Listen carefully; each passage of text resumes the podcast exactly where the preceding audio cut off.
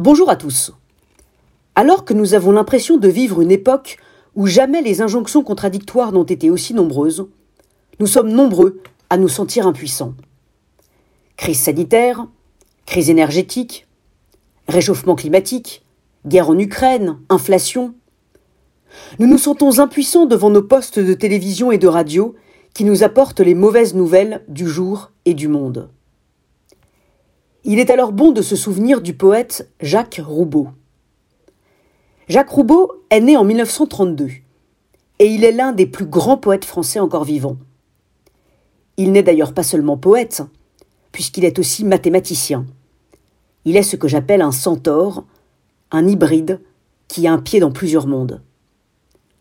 Avec son ouvrage Quelque chose noir, il a écrit l'une des plus belles œuvres qui soit sur le manque, sur l'absence, et dans ce texte, il y a le vers suivant, un vers de poète qui aurait aussi pu être celui d'un philosophe. Le regard humain a le pouvoir de donner de la valeur aux êtres. Cela les rend plus coûteux. Ce que Jacques Roubaud nous dit, c'est que malgré notre sentiment douloureux d'impuissance, avec notre regard, nous devenons tout-puissants. Oui, le poète nous le dit, notre regard a le pouvoir de donner de la valeur aux êtres.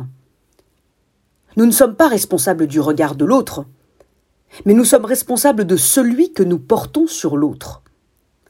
D'ailleurs, la seule chose dont nous soyons vraiment, réellement propriétaires en ce monde, et c'est ce que nous emporterons au paradis comme en enfer, ce sont nos regards. Ceux que nous avons portés comme ceux que nous avons refusés. Notre époque nous fait subir beaucoup de choses, mais notre regard, nous en sommes maîtres. Alors en ce monde, et en cette période, où nous avons le sentiment cruel de ne pas maîtriser grand-chose, il est encore en notre pouvoir de donner de la valeur aux autres, en apprenant à les regarder. Même si nos corps semblent totalement déconfinés, il nous faut encore apprendre à déconfiner nos yeux. Alors, ouvrons l'œil et le bon.